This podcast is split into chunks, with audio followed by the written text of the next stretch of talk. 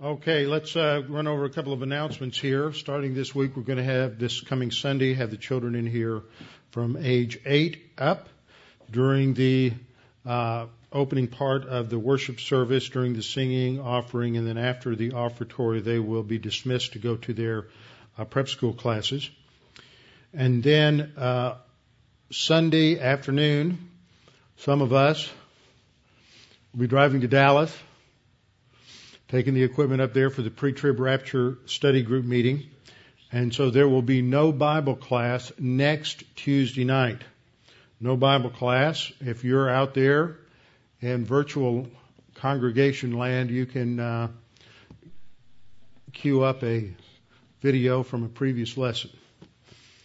And then the following Sunday, there's our Christmas brunch, so sign up for all those things. One other announcement is several people have commented to me or asked me more than I thought. One would have been more than I thought. And I've had three or four people indicate that they're seriously thinking about coming to uh, uh, coming to Washington D.C.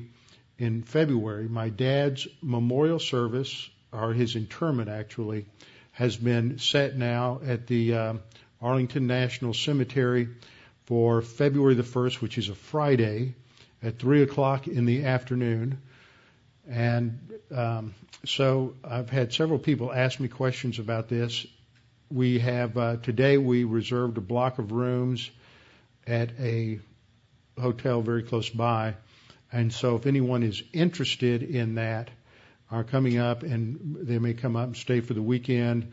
Many people have said that they've never been to D.C., they've never been to Arlington National Cemetery, they don't know anyone who's buried there, and they've never seen a uh, military funeral with full military honors, and they would love to go because they know me, they've kn- known my dad, and would like to go see something uh, like this uh, where there's some connection.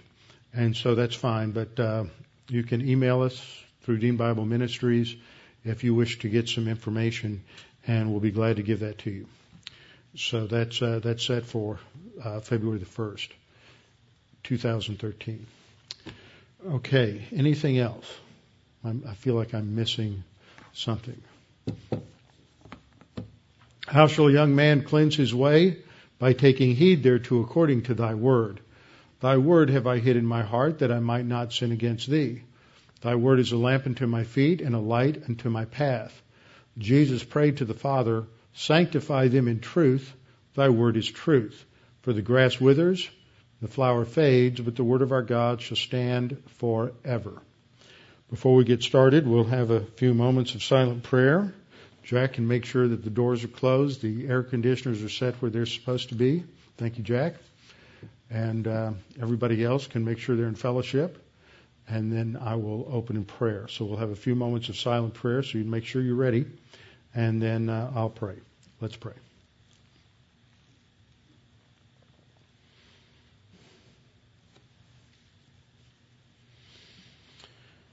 Uh, Father, it's a great privilege we have that we can come before your throne of grace. We can come directly into your throne room because the Lord Jesus Christ has opened the way, removed the veil, paid the price for our sin that we might have access based upon his death, his substitutionary payment for our sin. Father, prayer is so common today that we often forget what a privilege it is in terms of history, that in most of history, this sort of direct access was not possible. It is now only because of the completed work of Christ on the cross. Father, we pray for this congregation. We pray for those who are sick. We pray for people like um, uh, Alan in touch right now as uh, she's recovering from her surgery. And pray that she'll continue to recover. Pray for others who are facing life-threatening pro- diseases. Pray for them. Pray for their caregivers. Pray for those who are traveling Father, above all, we pray for us that we might be faithful as students of your word, faithful as believers, faithful in pushing ourselves into obedience, uh, living each day in a way that uh, brings glory to you, and that we might be open and responsive to opportunities that we have to uh, proclaim the gospel, explain the gospel, just a word here, a word there, to that you can use to bring people to a saving understanding of the gospel And Father, we pray that tonight as we study your word, we might continue to be encouraged as we see that just as your hand was upon the uh, original disciples as they took the gospel throughout the world, so your providential care has directed believers through the last uh, 20 centuries so that we might have a clear uh, presentation of the gospel throughout the world and hundreds of thousands, millions of people have trusted in Christ and responded to the cross, and they will all be in heaven. And may we understand the significance of that in our everyday life. And we pray this in Christ's name. Amen.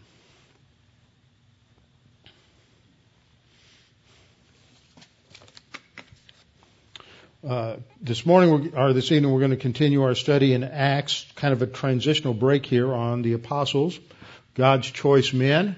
These men that uh, the Lord Jesus Christ had uh, selected as his disciples, and then they became uh, a new breed, uh, a new class of believer, following that called apostles. There are two classes of apostles because we'll get into this a little bit tonight. The first class are those who are directly commissioned by the Lord Jesus Christ. That would refer to the original uh, 12 minus Judas Iscariot, leaving 11. Then there were others who were called apostles, but they were not commissioned or sent out by the Lord Jesus Christ directly. They were sent out by uh, different churches and they were commissioned by local churches. Barnabas is called an, an, apostle. James, the brother of the Lord Jesus Christ, is called an apostle, though he's not saved until after the resurrection, same as Judas. Uh, there's uh, Junius, who's also called an apostle, but uh, they're sent out by by different congregations. They're, that's their sending agency. So an apostle was somebody who was sent. So what's important is to understand who sent them and what they were sent to do. And that's what makes the difference between the apostles in the sense of the 11 plus Paul and apostles lowercase, such as Barnabas, Junius, and we'll see in one passage we're looking at this this uh, this evening uh, that particular uh, that particular distinction. And so it's uh, helpful to get into some of these uh, passages and some of these uh, episodes a little bit as we study what happened to the what happened to the original 11 apostles because the only two that are really mentioned in Scripture where we get any significant understanding is is um, excuse me, John and, and Peter. Now, last time I was pointing out a couple of things related to how we handle the historical sources because when you get into a study like this, we're we're looking at some scriptures, so we see the beginning, see a little bit of something of their personality and their life, and then I'm adding to that what little information we have related to tradition. Now, there's two different words that, are, that we run across when reading uh, literature on this, the history. One is tradition, one is legend. Okay, you have certain legends like George Washington chopping down the cherry tree has absolutely no foundation in historical fact. It's just some story that's made up to talk about his character. Then you have tradition.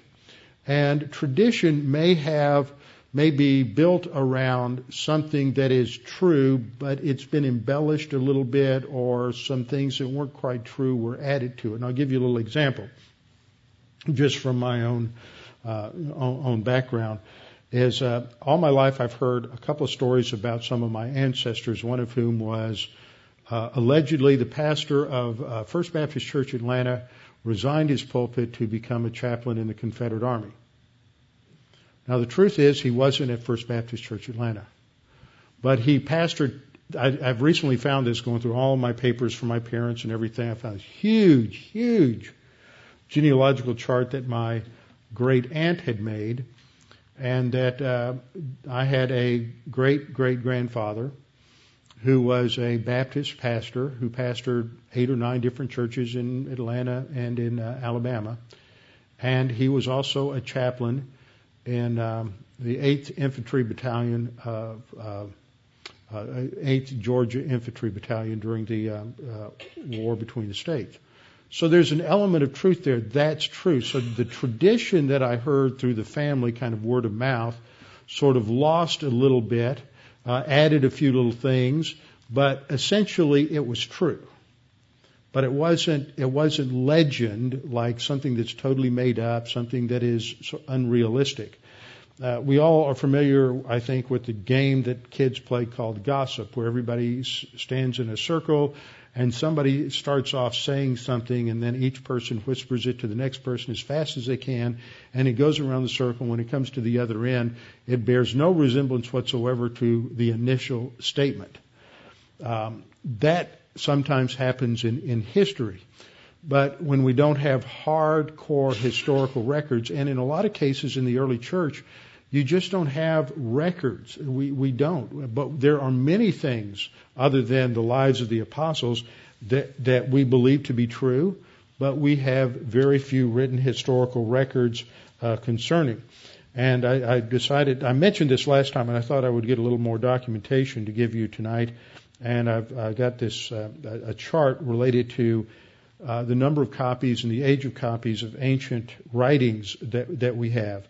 Uh, for example, last time I had mentioned uh, Caesar's uh, writing on the uh, Gallic, War, Gallic Wars, and the earliest copy that we have is dated 900 AD, and he wrote it about 50, 60 BC. So this is almost a thousand years between the time he wrote it and the time uh, of the oldest copy that we have, and we only have 10 copies. So that's the, a thousand year gap. How do we how can we really rely on that? There's a thousand years between the original and what was there. It could have been changed a thousand times. I mean, that's the argument they use against the Bible. And we have much smaller gaps than that, time gaps than that in the Bible. Uh, Plato, well, let me skip down to this one. Pliny the Younger uh, wrote a history.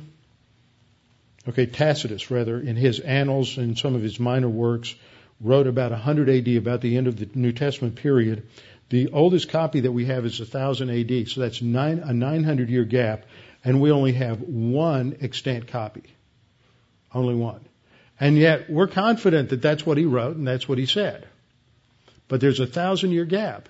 So I'm just, so when we look at the criteria that modern scholarship uses in many other areas, uh, it's not as rigorous as some people want to say. And ancient historians did not footnote document things like we do today.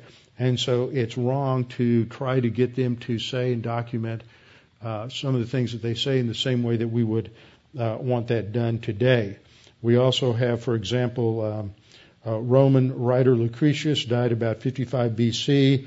The oldest uh, copy that we have of his writings, uh, some 1100 years later and it's um, that we only have two copies, uh, and um, many other many other ancient writers are that way. So we just have a huge, huge time gap, and yet when we come to what happened to the apostles, there are some different traditions.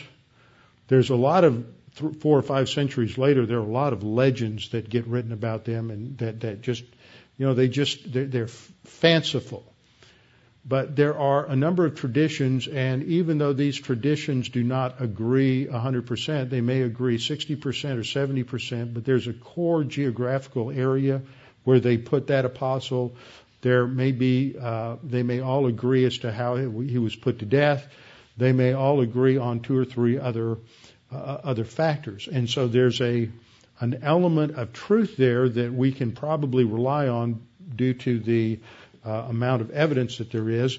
But then we have to recognize that a lot of this isn't uh, isn't that um, that well documented. Also, we have writings on the lives of the apostles from by by different ancient writers from the third century, fourth century, time of the Reformation, and yet they don't cite their sources. So modern man comes along and says, "Well, how do you know that they knew what they were talking about. They don't cite their sources. Well, nobody cited any sources at that time. But they had available to them at the time that they wrote in the third century, the fifth century, the eighth century, they had available to them sources that are no longer available to us. And so we can't just say, well, because we don't know where they got their information, uh, we're going to discount it. That's the sort of the arrogance of modern man in, in his in his uh, scholarship. So, having said that, uh, I think it's helpful to study what happened to the apostles for this reason. A couple of reasons. Number one, we see the continued expansion of the church. The Holy Spirit focused on Peter, and John, and then Paul, and we saw how the Holy Spirit expanded the church under their leadership. But all of the apostles were going out fulfilling the great the uh, great commission. A second thing that we see is that with one exception, all are said to have been martyred. The only exception is the apostle John. That means that every one of these 11 disciples who witnessed the resurrected, physical, resurrected Lord Jesus Christ were willing to give their life for that. It's not something that when they were scared, when they were, when they ran away, when Jesus was first crucified, when they hid from the Roman authorities, when Jesus appeared to them, they had a, an unexplained courage and bravery and strength that could never be taken away from them because they knew they had seen and heard and listened. And as the apostle Paul said uh, the apostle John says in 1 John what we saw and what we heard and what we touched. They knew that Jesus Christ had been raised from the dead and nothing could change that. And they were willing to give their lives for the, for that. And that gives us great confidence that what we have in the scripture isn't something that we just made up. It isn't like some religions where there's one man or two men who have some sort of insight and and they give their lives. It's any one or two people can be deluded or demented to give their life for some weird hallucination. But for 11 men to, uh, or 10 men of the 11 to have given their lives for the truth of the resurrection, the truth of the crucifixion, burial, and resurrection of the Lord Jesus Christ, is a tremendous testimony to the accuracy of their of their testimony. Now, last time we've looked at Peter, we've looked at uh, we've looked at John, we've looked at a couple of others, uh, Nathaniel. Now I want to look at James, who is the brother of John. Uh, James and John are both called the sons of thunder. Their father's name was Zebedee. Their mother's name was Salome, who was most likely, as I pointed out last time, a sister of Mary, the mother of the Lord Jesus Christ. And that would indicate that James and John, it's a little warm up here. Jack, did you check the AC up in the front, please? I know I'm getting warm, and I just saw somebody take their jacket off, so it's starting to heat up here. Thank you. So uh, James and uh, John are both uh, are, are, both uh, fishermen. They work with Peter and Andrew. They have a, uh, a going business. John, uh, they're, they're both descendants of a priestly family. When we look at the apostle John, as he is uh, outside the, as he's in Jerusalem at the time of Jesus' arrest, he goes to the house of the high priest where he's asking questions. He's recognized he, there's a level of familiarity there. Uh, the same would be true of his brother, uh, of his brother James. And so this, we're introduced to them at the very beginning of our Lord's ministry, and they're listed among among um, uh, his followers. They were from uh, Bethsaida, and they lived in Capernaum, and it was on the Sea of Galilee that they had their uh, their ministry. Now we see among the list of the uh, of the uh, apostles in Matthew 10, uh, 2 through 4. We talked about Peter and Andrew. Now James, the son of Zebedee, and John, his brother. Uh, Philip and Bartholomew. We talked about Bartholomew. Thomas, we haven't talked about yet. I'll try to get to Matthew. And then James, the son of Alphaeus. We've got James, the son of Alphaeus. We've got uh, James, the brother of the Lord Jesus Christ. We've got James, the son of Zebedee and in some passages a reference to James the Lesser, who's probably the same as James, uh, the son of uh, son of Alphaeus. I looked last time talking about John. We have the references to in John 19:25, Matthew 27:56, and Mark 15:40. When you compare these, you see Mary, the mother of uh, James the Less, and Joseph. This would be uh, uh, probably the mother of James, uh, of uh, the son of Alphaeus. So that would be his mother, Mary Magdalene, and then Salome. Salome would be the mother of uh, Zebedee's sons, uh, James and, and John. Now, James, the son of, Jeb, uh, of Zebedee, what we know about him is he is a Galilean, as the others are. He is a fisherman. While they didn't have very large uh, fish, fishing vessels, they there was a commercial enterprise, and their father uh, had a, a, good business. And James uh, had a had a house in Jerusalem, from what we know, and, and other passages.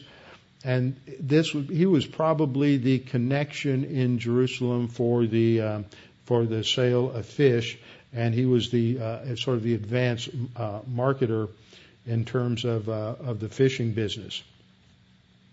Uh, James and his brother John, as as well as Simon uh, Peter, were the three of the disciples that were in the inner circle, the closest uh, to the Lord Jesus Christ. And uh, we see this especially in one particular uh, passage and dealing with the Mount of Transfiguration. And this is seen in Matthew chapter 17.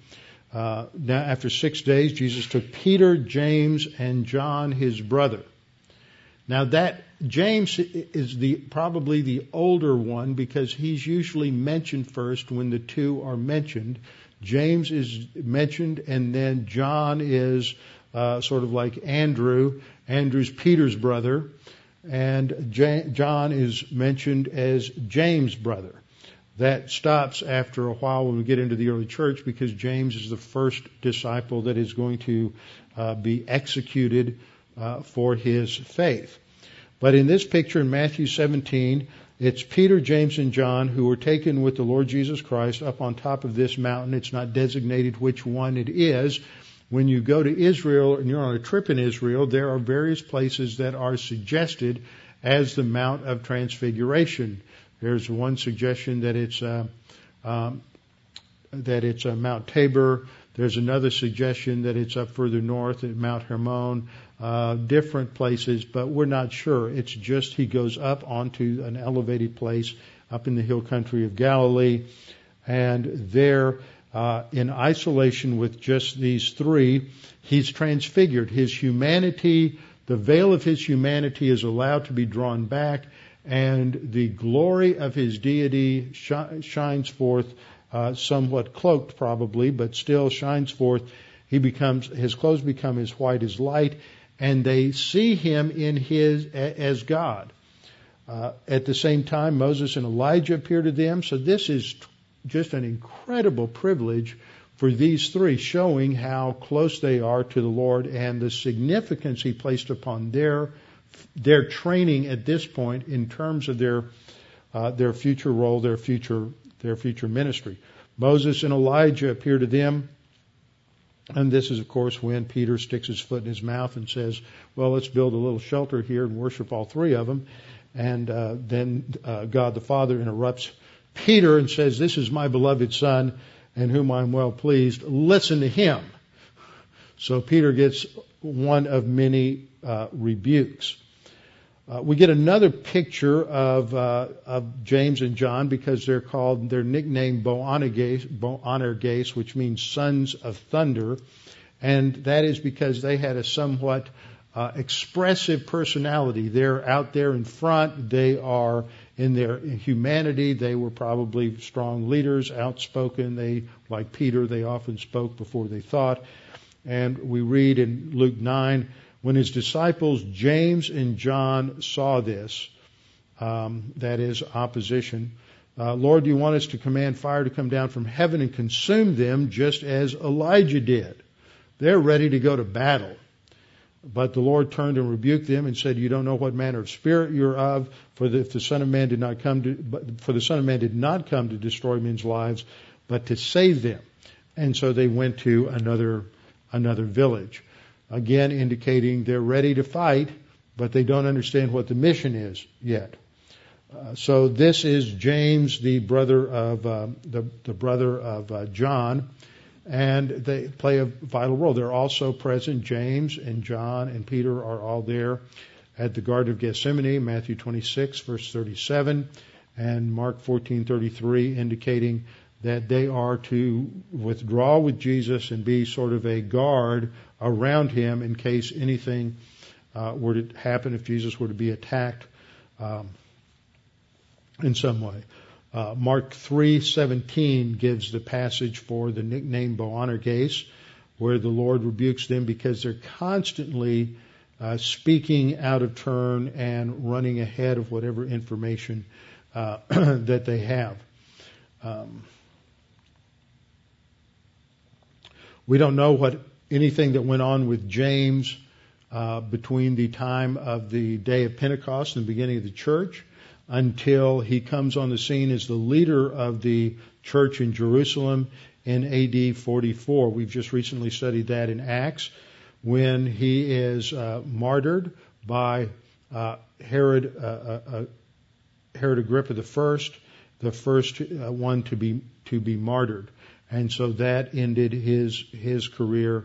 And the as a result of that, the church in that persecution, the church began to expand out uh, even more. Now, one of the problems that we have whenever we study a James in the New Testament is going to be what? Which James are you talking about? And in the tradition in the early church, as they would talk about what, what, what, happened with one James and what happened to another James, often those traditions got a little bit confused. And we see some evidence of that because there are some who uh, believe that uh, James, the writer of the uh, of the Epistle of James, was James, uh, James the brother of John, rather than James the brother of the Lord Jesus Christ. And there, there was a, a viewpoint that uh, in those intervening years of, approximately 10 or 11 years between the resurrection of Christ and the death of uh, James, that he went to Spain, visited a um, uh, visited uh, a large Jewish community that was in the Iberian Peninsula, and that that's to whom he was writing the Epistle of James. That is pretty much disregarded today by most most scholars, but it, I just relate that because it shows how people would confuse uh, these uh, the different Jameses that are mentioned uh, in the Scripture. The uh, James that is mentioned, uh, that is the author of the Epistle of James, is most likely James, the brother of Jesus, and that's because of the way that he introduces the epistle, same as Jude. They don't talk about being the brother of Jesus, but both James and Jude were uh, the uh, actual brothers of the Lord Jesus, the humanity of the Lord Jesus Christ. Matthew 13:55, when uh, Jesus is preaching to the hometown crowd, there in Nazareth, they're saying, "Isn't this the carpenter's son?" Wait a minute, who's? How can he be so smart and so wise about Scripture? This is this is the carpenter's son. He's just uh, he, we watched him grow up. How does he know all of this? Isn't his mother called Mary? Wait a minute, where did where did he get to this point where he can claim to be the Messiah? And aren't his brothers James and Joseph and Simon and Judas? Now, if you have a Roman Catholic background, what you're always taught is that brother here doesn't mean brother, it means cousin. Because uh, in Roman Catholic doctrine, you have a doctrine called the Immaculate Conception, and um, and that has to part of that doctrine is that Mary remained a perpetual virgin, so she didn't have any other uh, any other children. So these aren't literal brothers and sisters. But there's no evidence of that anywhere in Scripture. The word brother uh, never means anything other than a a brother when it's talking about a family situation. It can be extended in a metaphorical sense to others, brothers and sisters in the body of Christ, uh, something of that nature, but it's not a substitute for cousin. It's not a su- substitute for uh, distant relative. It always refers, when it's talking about a family connection, to a literal brother or, or literal sister. So this is the first time we see James mentioned, and none of his brothers are saved. Uh, none of his siblings are saved at this point. They think he's a little bit uh, uh, off his rocker, claiming to be claiming to be the Messiah, which shows how profoundly rooted arrogance and unbelief can be. You would think, well, if you grew up in the family and your oldest brother was the Messiah of Israel, the Lord of the universe, and all the things that happened to Mary and Joseph at the time of his birth were the subject of family uh, story and talk and discussion that that you would be you would grow up believing that. I think that's a great encouragement for some parents who have children who don't seem too interested in spiritual things and don't seem to express that as they're growing up. Here you have Jesus, who's perfect. I mean, if he's going to communicate anything perfectly to anybody, he's going to do it within his own family, wouldn't you think? And yet he has brothers and probably sisters who don't believe that he's the Messiah until after the resurrection. And what that that the encouraging thing I think about that is it shows us how profoundly tenacious that suppression of truth in unrighteousness is in the unbelieving, rebellious heart of of, uh, of human beings because of sin. We just don't want to uh, respond to God. And so when we first are introduced to his siblings, they don't want to have anything to do with him uh, spiritually. And they're not mentioned positively until 1 Corinthians chapter 15. This is the uh, summary Paul gives of the what I call the full gospel. I don't mean that in a Pentecostal sense, but I mean that in the sense that Paul talked about the gospel in a narrow sense, what you needed to believe to have eternal life. And then he talked about the gospel in a broader sense because everything that's part of Christian doctrine is telling us good news. It's the good news not only of how to have life everlasting in heaven, but how to have the fullness of life here on earth. That's the full gospel. It's the whole realm of doctrine. And so that's what Paul describes here uh, in the first three verses of 1 Corinthians 15. He's relating the gospel that he had previously delivered to them about Jesus Christ, that he was crucified according to the scriptures, and then verse 4 begins, and that he was buried, and that he rose again the third day according to the scripture. And that he was seen by Cephas, or actually it should be pronounced Kephas, because in Greek there was no uh, soft, uh, soft C, so it's a K that is actually in the original, so it should be translated with a hard uh, guttural sound, Kephas, then by the 12. Notice who, who's, what's the first group that's mentioned? These are the immediate disciples, the 12. Cephas, then they're called the 12 even though by the time he appears to them, how many were there? 11. Because Judas is already dead. So you had Cephas is separated from the 12, but there were only 10 others. The 11 minus Judas. So they're called the 12 because they were called the 12 for a long time. It's sort of like the 12th man on the uh, Texas A&M football team. Uh, there, there's just a, this this tradition of of a certain number, and when you didn't have it, they were still called that number. Okay, so that's the idea. They had they were now reduced to 11, but they had been called the 12 for so long that they were still called the 12. So he appears to to Cephas, then the 12, and after that he was seen by over 500 brethren at once, of whom the greater part to the present are still alive, uh, but some have fallen asleep. After that he was seen by whom? Now we have a different group here. James, then by all the apostles. Wait a minute.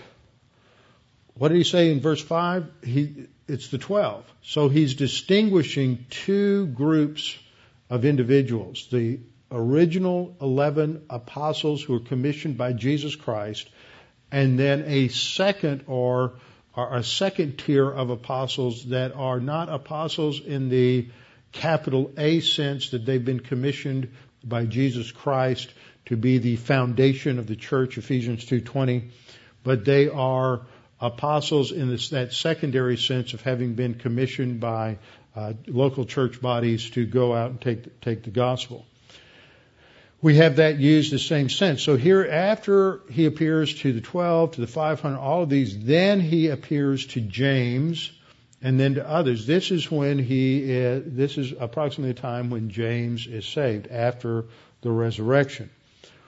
James becomes a significant leader in the in the church in in uh, Jerusalem.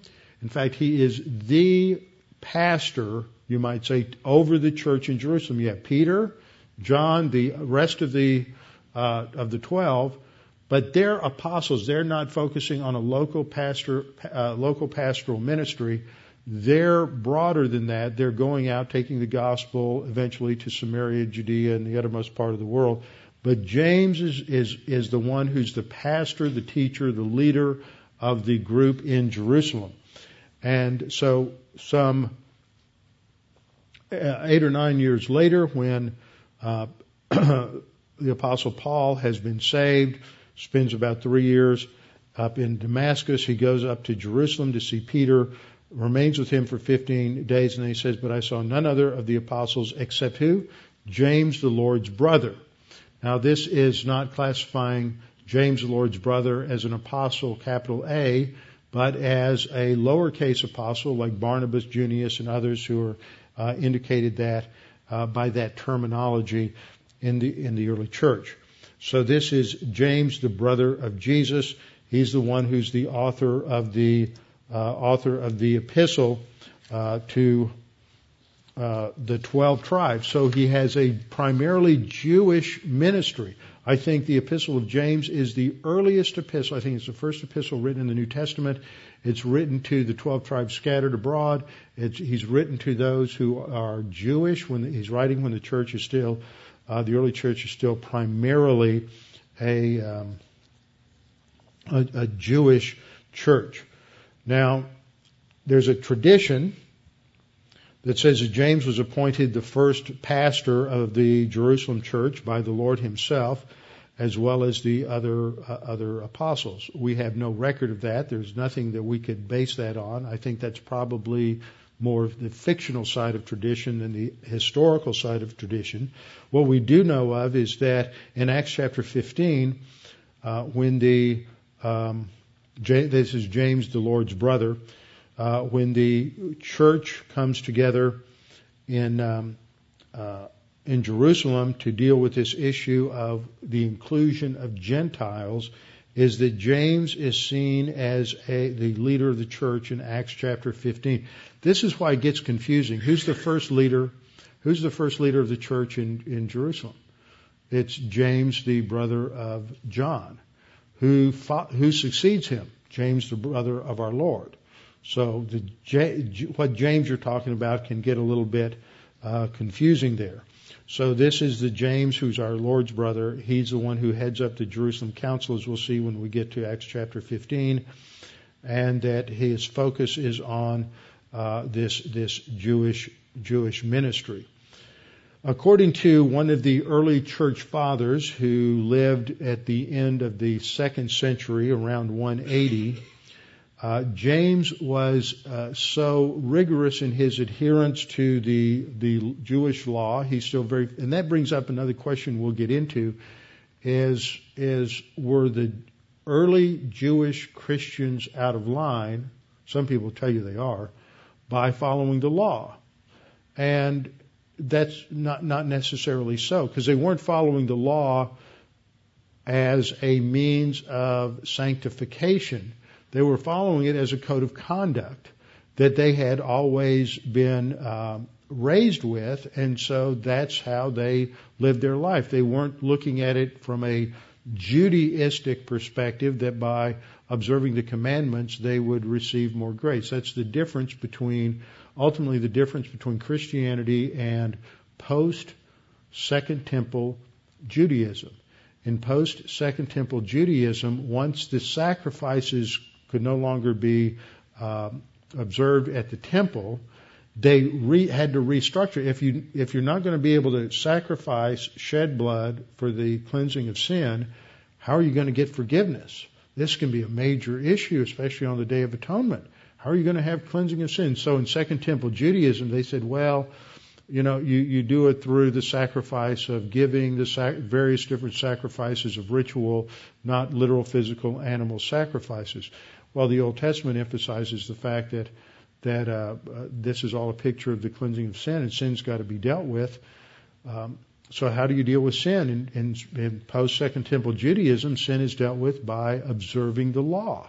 It's by following the commandments, and you become righteous by observing the commandments. That's not any different from Roman Catholic theology that says that uh, that Jesus established a treasury or a merit, uh, a treasury of merit, and that each time you observe the sacrifices, or I mean, excuse me, sacraments or, or commandments, you, you, get parceled out, uh, you get dealt a little more merit, and someday you'll have enough merit to go to heaven. Uh, under Second Temple Judaism, how much righteousness do you have to earn to finally be able to go to heaven? It's a works-based righteousness. And if you look at the Old Testament, righteousness comes by faith. This is Genesis 15:6. Uh, Abraham believed God, and it was imputed to him as righteousness. Isaiah chapter 53, the uh, Messiah has to die for his people so they can be made righteous. It is uh, not a works-based righteousness, which is what we have uh, expressed in those those religion in the New Testament. It's we're saved not by works of righteousness which we've done, but according to His mercy, He He saved us. So the a lot of early church Jewish Christians still observe the law. Paul does. He takes a vow. He shaves his head. He goes to the temple but they're not observing certain aspects of the law. But they are observing the temple still in existence, so God hasn't hasn't wiped out the temple yet. It's that transition period, and so James is still very uh, very respectful of the law.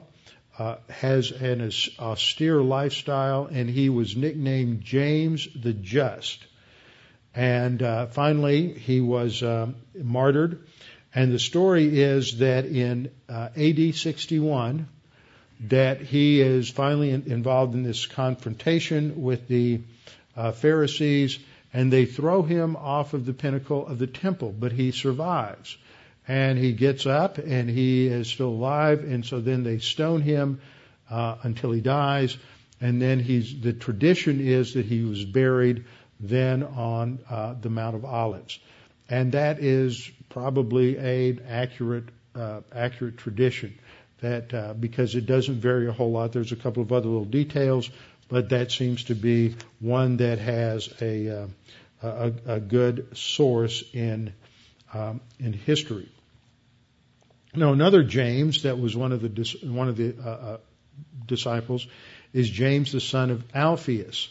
James the son of Alphaeus, and he's uh, listed in all the lists, Matthew 10:3, Mark 3:18, and Luke 6:15, and as well as Acts 1:13 is one of the um, one of the disciples. But we don't know much about it. Now, what's interesting is that there's another disciple uh, by the name of Levi, which would indicate his tribal origin, uh, also known as Matthew, who's the author of the Gospel of Matthew who is described in Mark 2:14 as the son of Alphaeus. Now this sets up a little bit of a debate because you have some scholars who say, well, that can't make sense because here you have Matthew, who is uh, he's basically gone over to the Romans. He's a tax collector. Uh, they, they, they were called publicans, not republicans, but just publicans. That's what a publican was, was a tax collector. And um, uh, so Matthew was a tax collector, and the way tax collectors worked was they were they were given a contract to raise taxes, and at the end of the uh, tax uh, tax raising period, they would be responsible for bringing in a set amount of money. Anything they raised above that was pure profit, and so they had, didn't have a lot of integrity, and they would go out uh, and raise as much as they could initially because they might not know if they would reach their goal, but they would often put it to the people. And so the, the people, the Jews, hated the, the publicans because they had sort of sold out their Jewish, uh, back, their Jewish relatives and background for the sake of money and they were working for the Romans. And so here on the one hand, you would have this, this almost a turncoat, this, this Jewish publican tax collector. And on the other side, you have this rigorous, uh, righteous, uh, law abiding James, um, the son of Alphaeus. Uh, and so, because that's how he's pictured in a couple of places, much like James, uh, James, uh, brother of the Lord Jesus Christ. And so th- there's th- this in, in the historical argument. There's this. Well, how can these two totally opposite brothers be together? Well, we don't know that that's an accurate char- uh, characterization of either one of them. That's just a tradition. But the text does say that James is the son of Alphaeus and that Matthew was the son of Alphaeus. So you would think that, well, they must be brothers.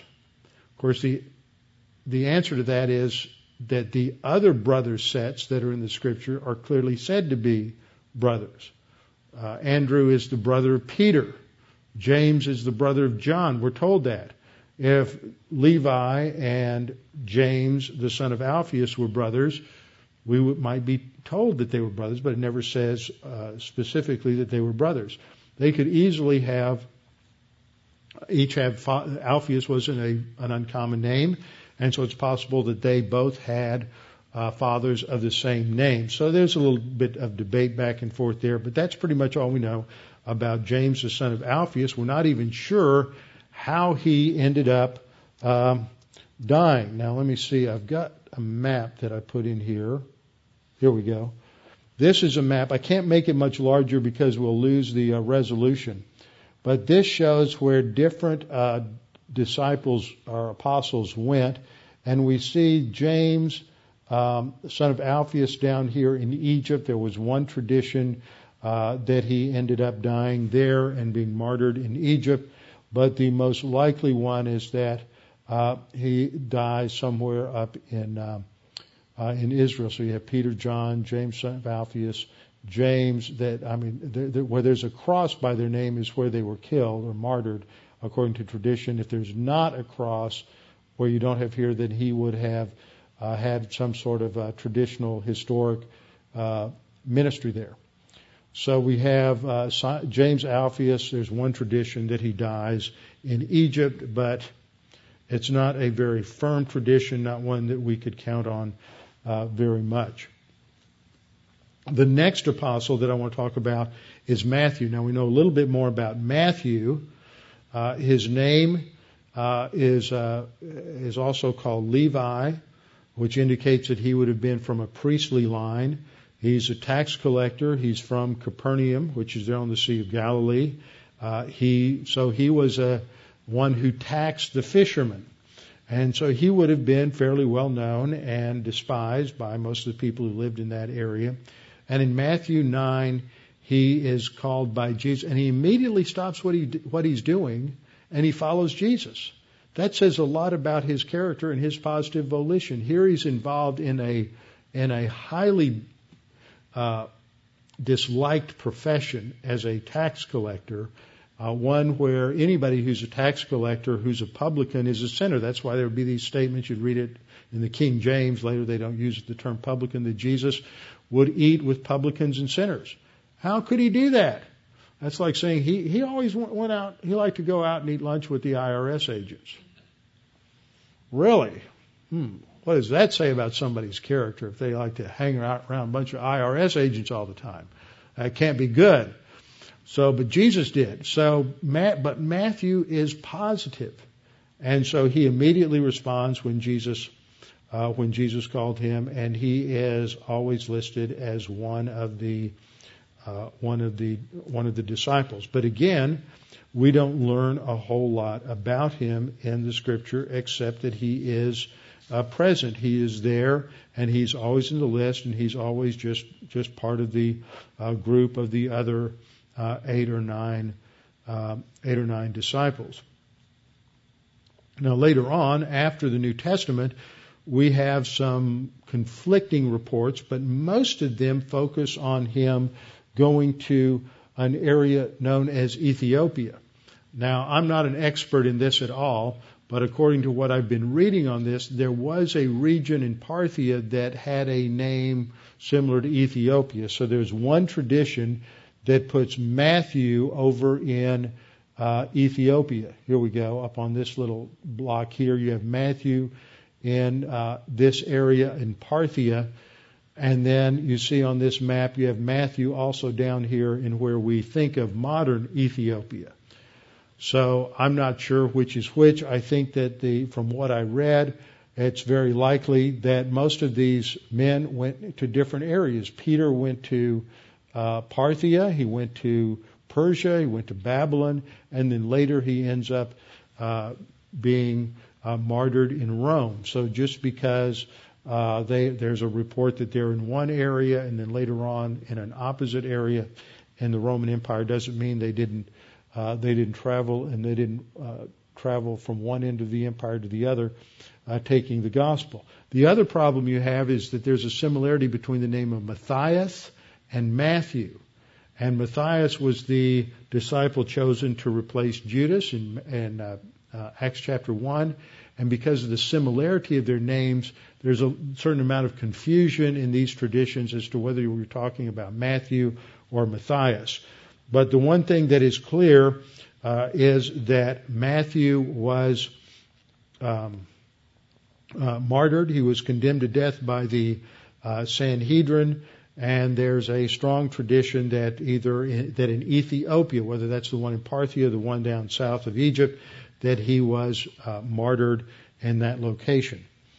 And then one last one I want to cover tonight before we wrap up, uh, which will mean next time we'll, we'll finish our little survey of these uh, apostles, is Simon Zelotes, Simon the Zealot.